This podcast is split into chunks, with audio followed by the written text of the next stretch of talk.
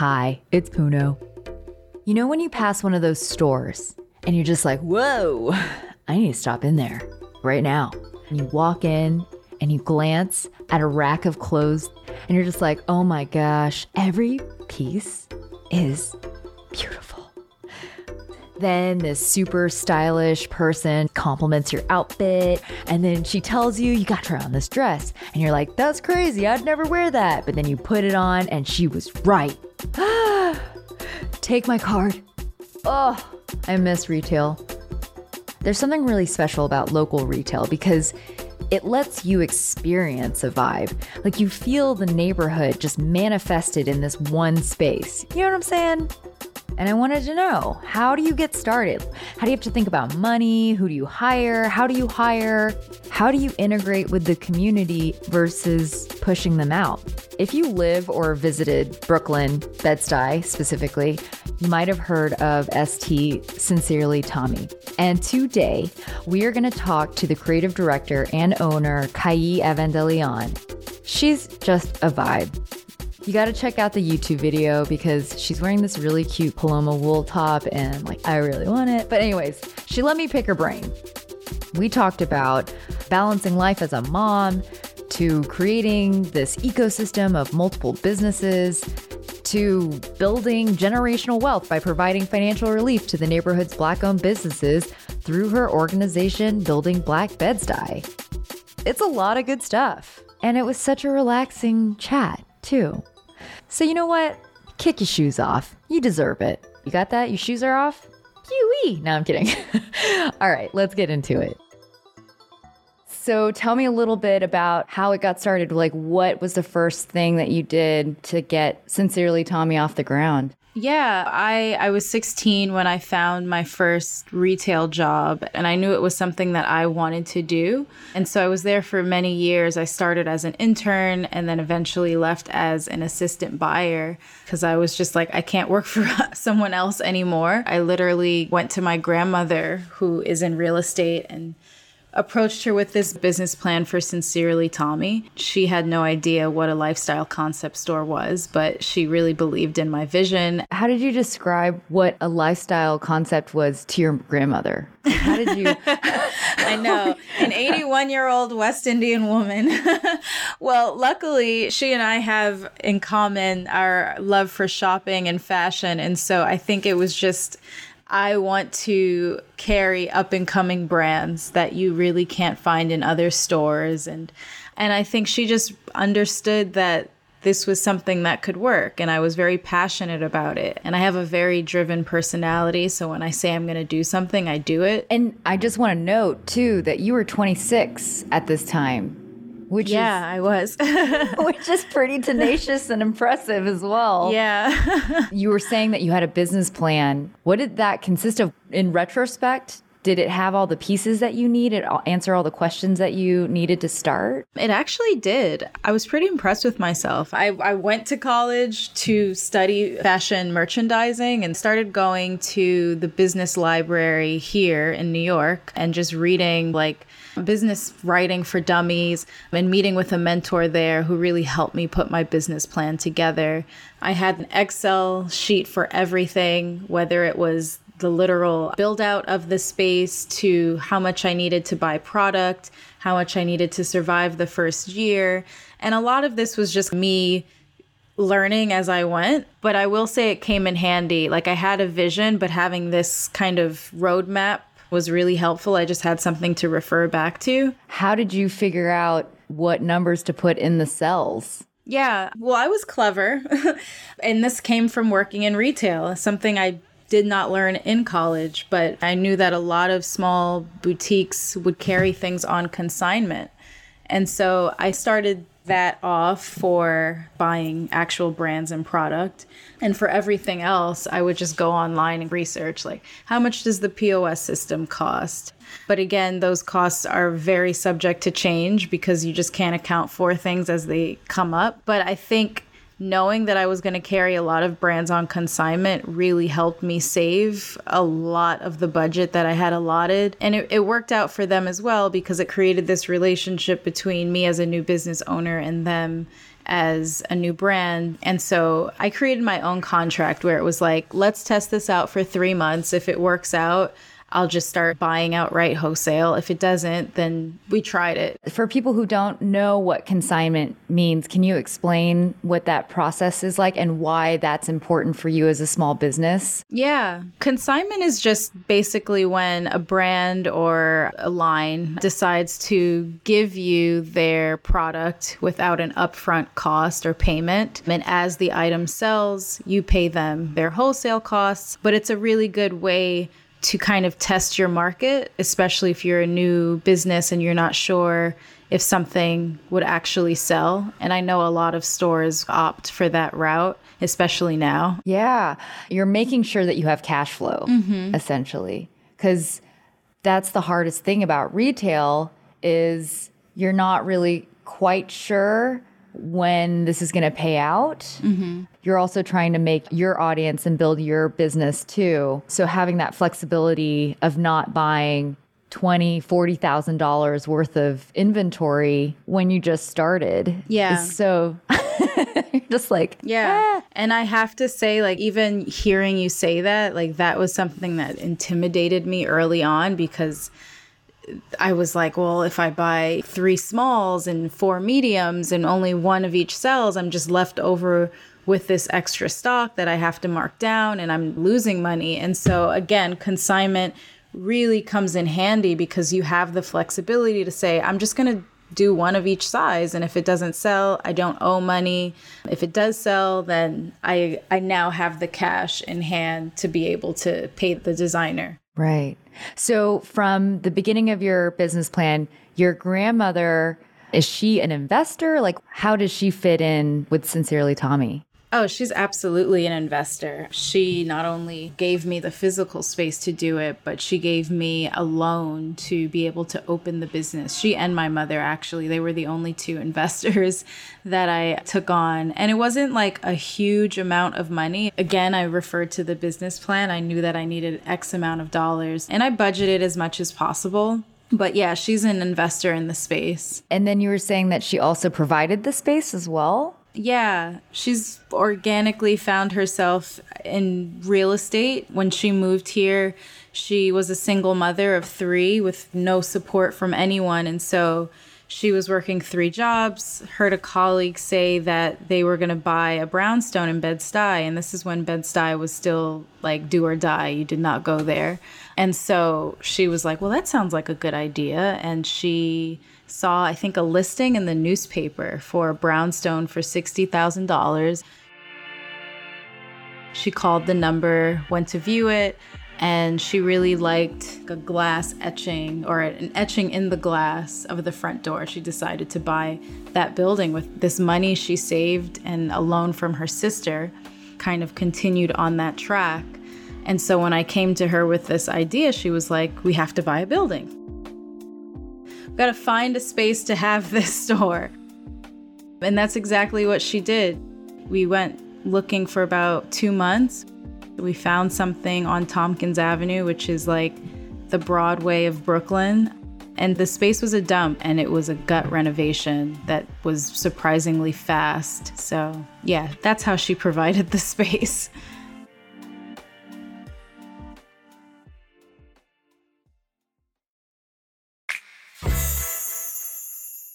This episode is brought to you by Thinkific. Thinkific is a platform to create, market, and sell your own online courses or membership sites. More than 50,000 course creators have already used Thinkific to build revenue and educate their students worldwide. And today I'm really excited because I spoke to one of those creators on how she used Thinkific to sell her first course. The first course I ever did sold zero sales. I was struggling with imposter syndrome. I created the landing page, I created the emails, and then I did not tell a soul. I was feeling so guilty about selling stuff. Someone told me the best way to help a lot of people is to stay in business. So then did you have to do a ton of marketing? No, I didn't because I already built an engaged community. How many people equals a community to you? I started selling my products when I had about 300 people in my first Facebook group and even fewer on my email list. So I did one Facebook Live and I did one email, and that resulted in 12K. A bunch of my community members kept saying, Why have you hidden this from us so long? We need this, and it only costs us money. You're so annoying. give it to me, give it to me. And then now the past two years have been even better. If you're not comfortable with sharing, I am comfortable because I am proud of it.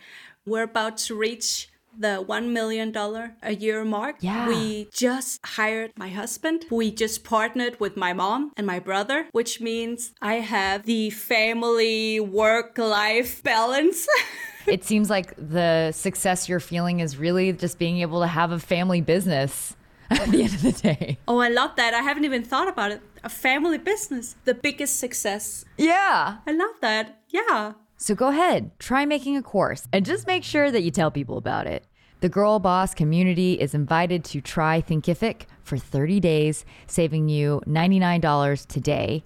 And all you have to do is go to thinkific.com backslash girlboss99. That's T H I N K I F I C dot com backslash girlboss99. It's 2021 and a lot of things have changed. But a lot of things are the same, like the need to take care of yourself. I see you, neighbor, with your swole AF body. Kudos to you. But you know what? Physical health isn't your total health. You got to take care of that mental stuff too. Everyone is at a different place in their mental health journey. For some, this process is really easy and natural. For others, it can be more difficult. But being able to talk it out is a great starting point for finding solutions especially talking it out with someone like a therapist. And that's where BetterHelp comes in. They make finding the right therapist for you simple and affordable. And it only takes 48 hours to connect with a therapist. So, our Girl Boss community gets 10% off their first month at betterhelp.com slash girlboss. That's betterhelp, H-E-L-P dot com slash girlboss. Hey, Carly. Puno. Oh. hey, how's it going? It's good, yeah. so, um, spoiler alert, I took your Squarespace course. And I gotta tell you, I was really hesitant starting and I kept waiting to start. But once I had that free trial that you offered, yes. I got so addicted. I just kept messing around. And then before I knew it, my site was actually done. Yes. Yeah. It was awesome. You really just need to get a trial and just mess around. Get in there. Get in there. Yeah. Press all the buttons. Press all the buttons. And if you mess up, and I'm putting that in air quotes, you see me. yeah, I see you. The quotes are in the air. You know, wah, wah. Yeah. You could just start another trial. Yeah, that's what I love about it. If I changed my mind about my aesthetic, which I do, we all do. I mean, it's so last season. I mean, it's always last season. Yeah. But I could mess with it until it was right, mm-hmm. Which was awesome. yeah. And here's what we got for you. Oh, here it comes, my favorite part. So you go to squarespace.com mm-hmm. backslash girlboss mm. for a free trial. Oh. And when you're ready to launch, mm-hmm. you can use the offer code. What do you think it is? I'm okay. I'm gonna say girl boss. Yeah. Okay. Cool. do I win? What do I win? You're going to save 10% off your first purchase Oh, that's what I was of a hoping. website. Oh, by the way, did you know that a domain comes with your website? See, Squarespace just has all the things. It's that you all need. in one. Yeah. Yeah. It's perfect. So then when you opened the doors, what was that like? What were the things that was more surprising in terms of opening a business? With renovations, it's kind of constant, unexpected surprises. And we were really blessed because the contractor who did the space, he was a godsend, to be honest. Like, literally, which is something you almost never hear about contractors, but he really just let me design and create what I wanted to. And so when we actually opened, it was like, wow, this building that was literally abandoned is now this work of art. I have to say, I was really nervous because when I opened, we were maybe one of two or three businesses that were fairly new to Tompkins. And we're still talking like the beginning of gentrification. And so things are a bit tense and everyone's kind of like, what are these new businesses opening? Do we feel comfortable going in there? And so I really had to project, like, no, I'm from this neighborhood. I was born and raised here. My family was born and raised here for the most part.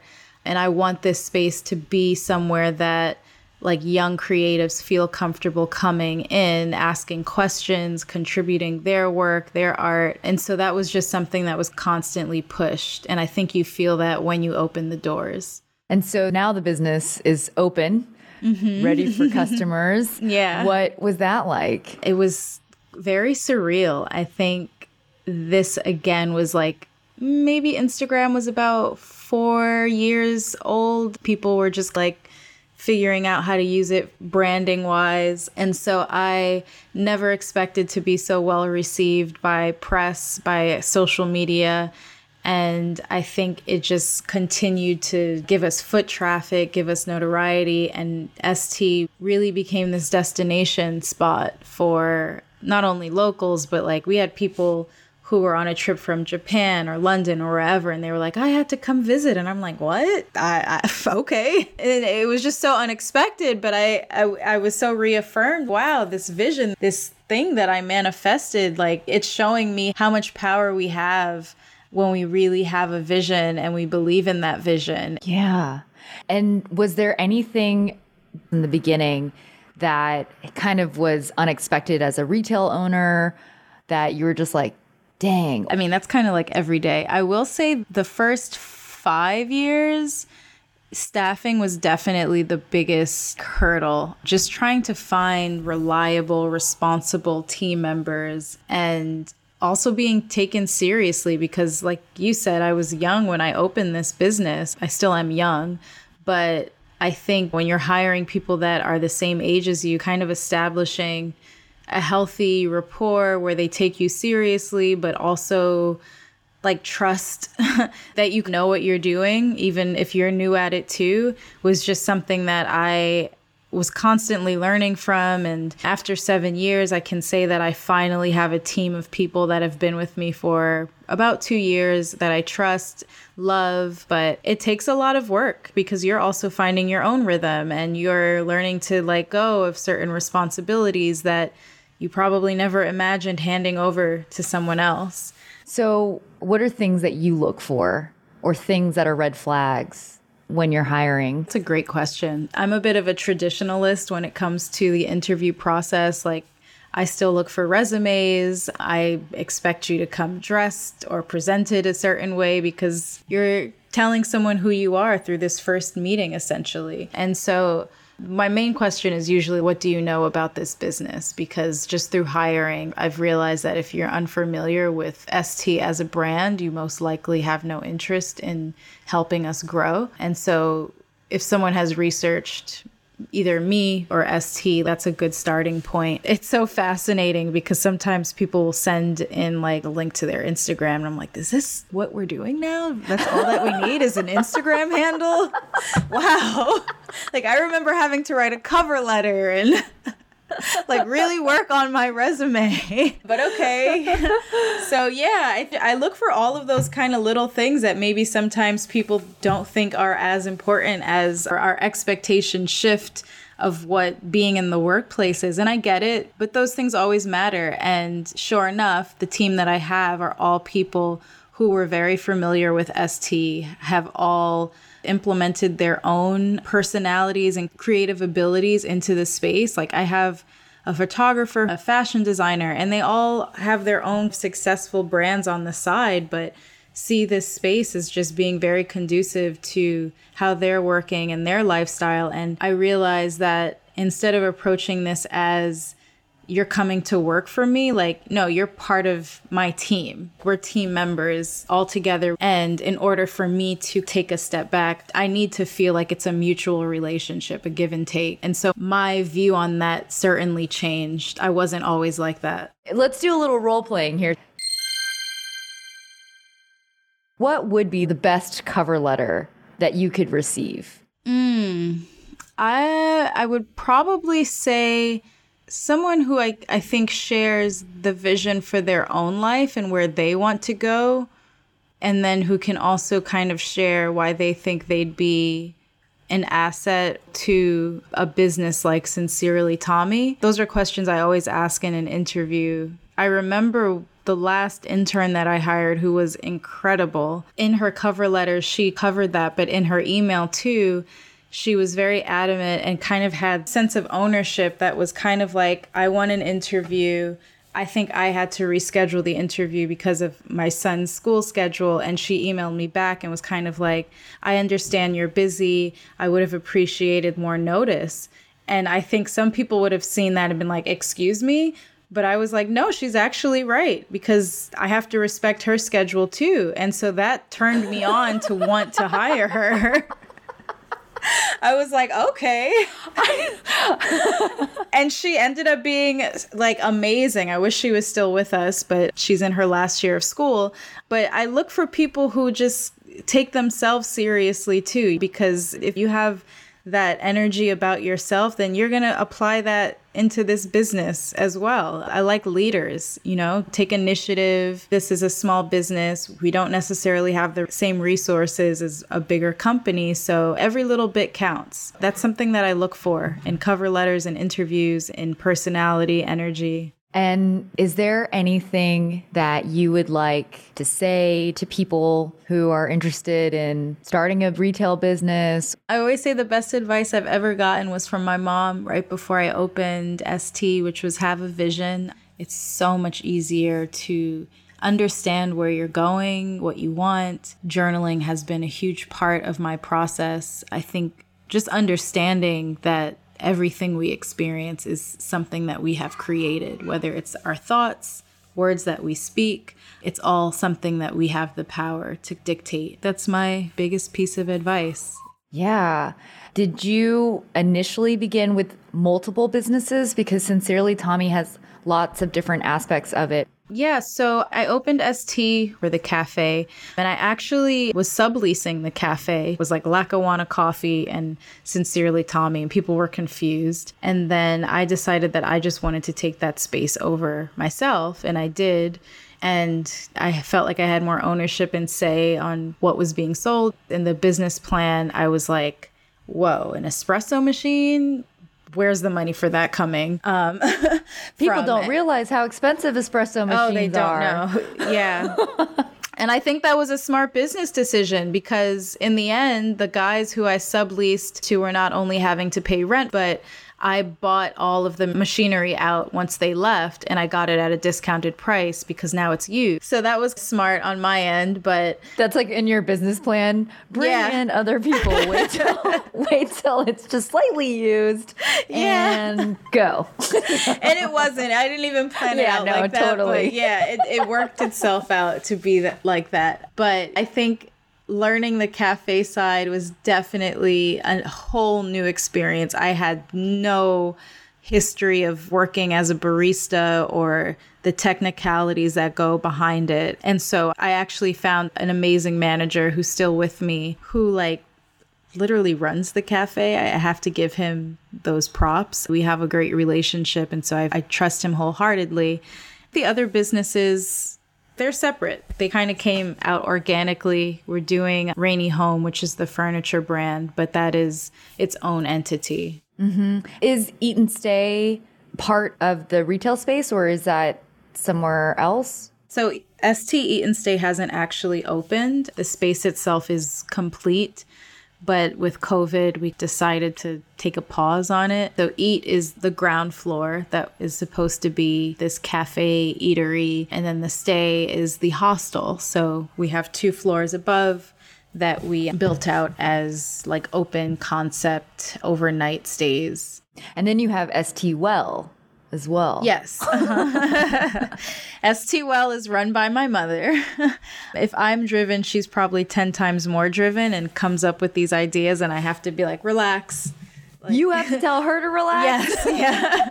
one thing at a time. She's very much wellness, all things vegan and diet. And so she, a couple of years ago, came up with this really wonderful idea to utilize the home we have in Grenada, which is where she was born, as a wellness space, a meditation space. So she does Reiki, massage therapy, and covers all facets of living healthy and well. And so that space has been open, but again, because of COVID, it's pivoted. The island is just not letting people in as frequently as they used to. But yeah, they're all under Sincerely Tommy. And because Sincerely Tommy is a lifestyle brand, Mm-hmm. you kind of are allowed to have a multi brand ecosystem. way. Yeah. How do you decide then which ones are a go time when you've got a grandmother and a mother who have amazing ideas and can probably execute it? But you're like, but still, guys, I think I was definitely like a yes woman up until becoming a mom.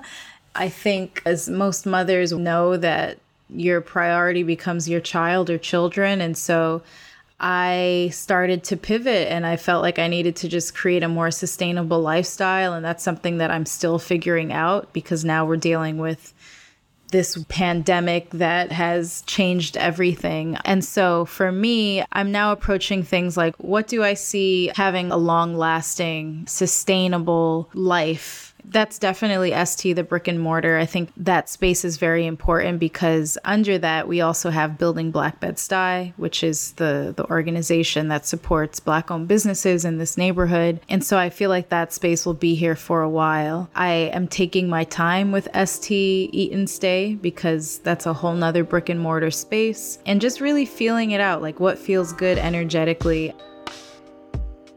I'm definitely not a traditional business owner.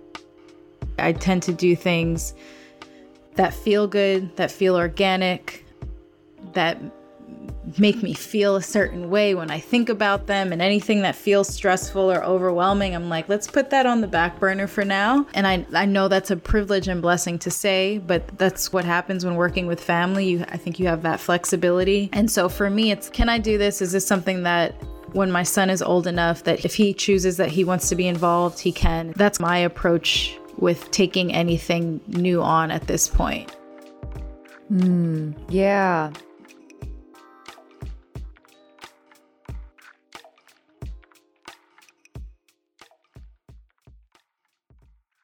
And you were speaking a little bit about building Black Bed-Stuy. How did that come about? What made you want to start that? Yeah, I was literally in the throes of everything that was happening last summer, probably around June, when we were seeing these like back to back videos and footage of different black men and women getting accosted and abused by police officers. And I was like, I, I feel like I have to do something. I have somewhat of a platform and following. So I went to some of my closest friends and I had this idea originally to try to buy the building next door to Sincerely Tommy that was recently up for sale. So it, it, was originally supposed to be a fundraiser to raise funds to buy that building. And we shortly realized that it wasn't very realistic to raise $2 million in three months. that shifted to um, raising money for Black owned businesses in need. And it's just, again, taken off and been very well received. And so the first round of funding, we raised 75 5000 and split that three ways and it was given to three different businesses that we felt really supported our mission, which is Black liberation, independent economics, and creating generational wealth.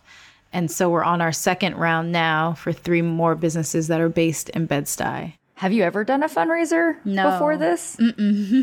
because raising $75,000 is not a little thing. That, that is a good amount of money. Like, how did you do that? What was some of the work that no one really sees when it comes to fundraising? Yeah, that's a great question. Because I had never done it, I had no idea what we would even need to do. And I think we're so lucky that social media exists. And so we're able to reach many people that we otherwise wouldn't have access to. And I was doing it with my two good friends who I consider sisters, Rajni, Jacques, and Nana. And so they also have pretty good followings. And so between the three of us, just constantly promoting, we had this block party maybe back in July or August of last summer. And that was supposed to be our launch event to introduce who we are, the businesses we were raising funds for.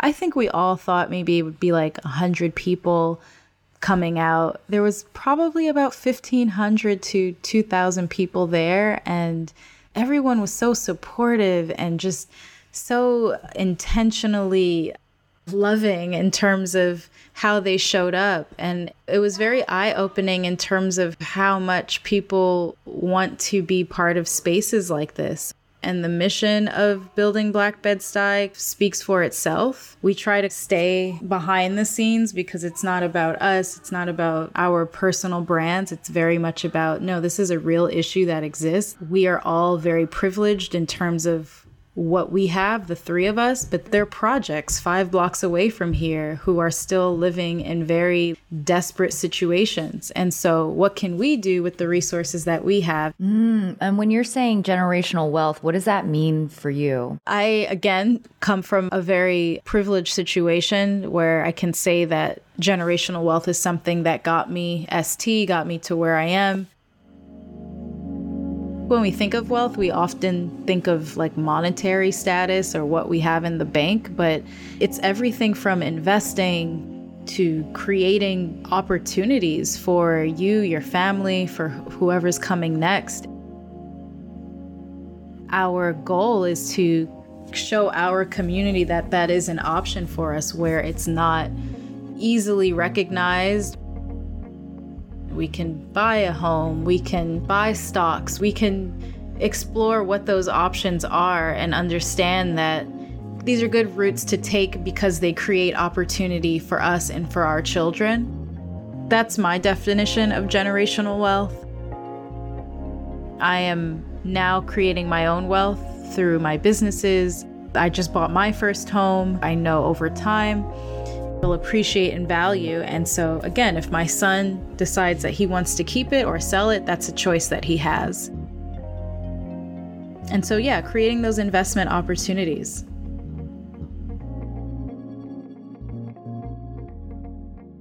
Was there something that you remember growing up that made you who you are today and how you built ST? Yeah, for sure. I have to bring my father into the conversation with that because he especially was very intentional about making sure I always practiced self care and was very independent because I think he knew that those were like real life skills that mattered above all else. And my mom definitely followed suit. She was definitely more mindful of wellness overall. And so having that growing up, I knew that I had to have a certain relationship with my body. And so to me, all of those things really cultivated like a very grounded and well rounded childhood and upbringing. And I will say, one of the most important things being a business owner because it is such a ever changing and unpredictable career path to take that self-care is so important. And knowing and listening to your body through this path is extremely important as well.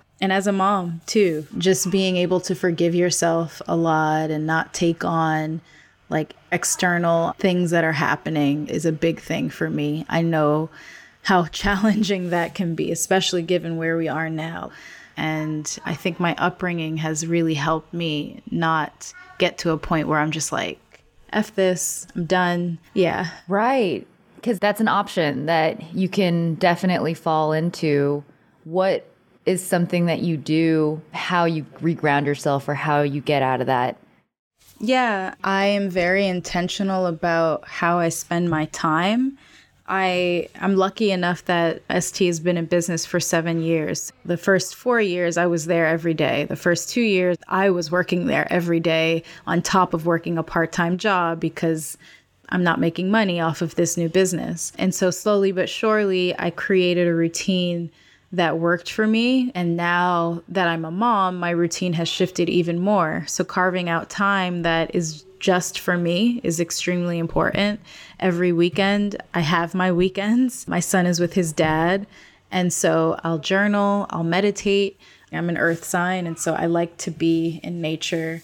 Taking those moments to reset outside of a city like New York are super important. And if for whatever reason, like maybe someone doesn't have access to leaving when they want to, I think just meditating is so beneficial. It is not overrated at all. Silencing your mind is, oh my gosh.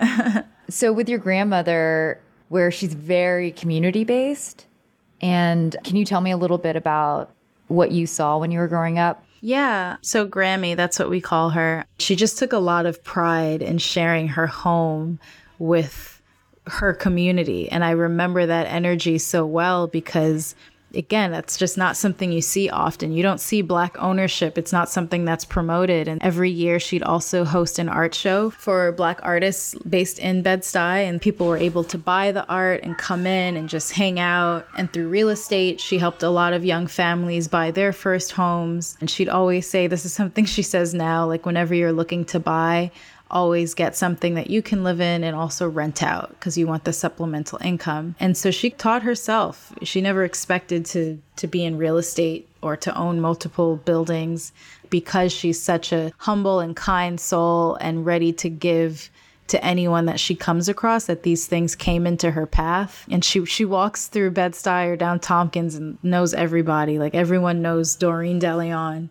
Bed-Stuy also has changed a lot since your grandmother bought her first property. What does she think about it? What do you think about that? We actually don't talk about it as often. She's more old school. So, like old school West Indians, when they gossip, they whisper. Uh, I talk about it with my mom more for sure. And it's interesting because I think when gentrification first happened, it was so slight and there were some new restaurants and cafes popping in and at first we were like, oh, this is cool. Like now we have some organic options. And now the things that made Bed-Stuy are like quickly disappearing. And so I think when that happens, when it gets to a point where it feels like the people moving in, the businesses moving in are out of touch, that's when it starts harping in and eh, on your spirit because we're already so used to having things taken from us out of uh, being miseducated and unaware and not having ownership and understanding our power. And so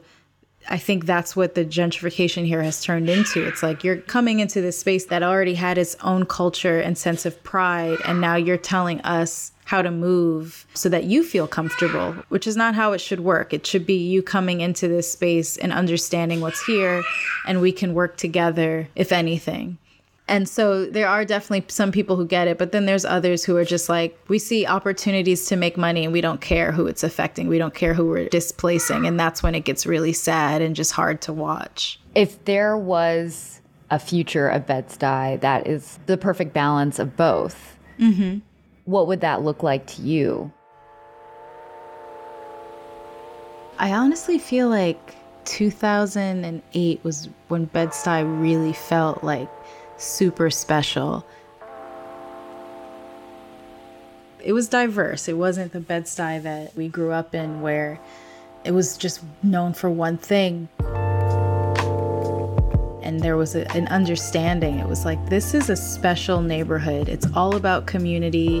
The rents were affordable. It was definitely more realistic to be able to purchase something. And people were working together. There were way more Black owned businesses as well that are now shut down but we still had like other businesses as well. I don't think people really felt displaced yet. And so I'd like to see that. I'd like to see conversations like the question you just asked me and then actually moving on it so that everyone feels like they have a place. I don't think anyone should be walking down the same street that they've walked down the last 30, 40 years of their life and feel uncomfortable because maybe they don't look a certain way or they can't afford what's in the new corner store.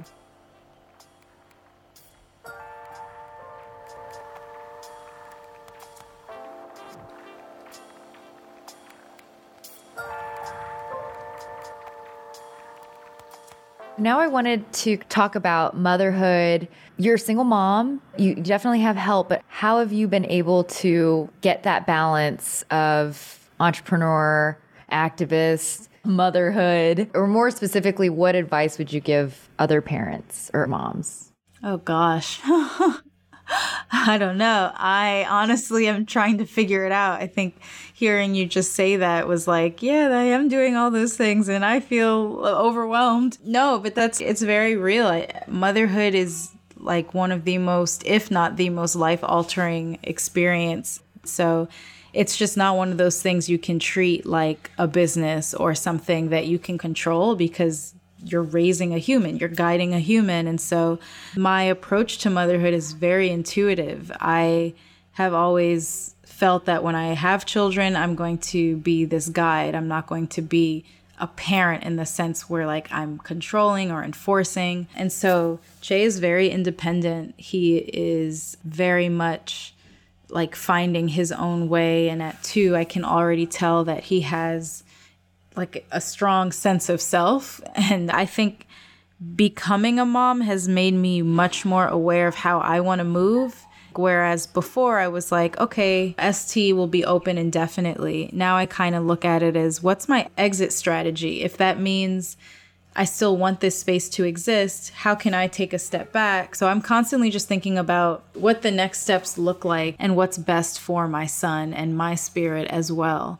I don't have a straightforward answer, but my main priority is definitely my son and, and what the best environment is for him. So, one of the things that we're trying to do here at Girl Boss is talk about success.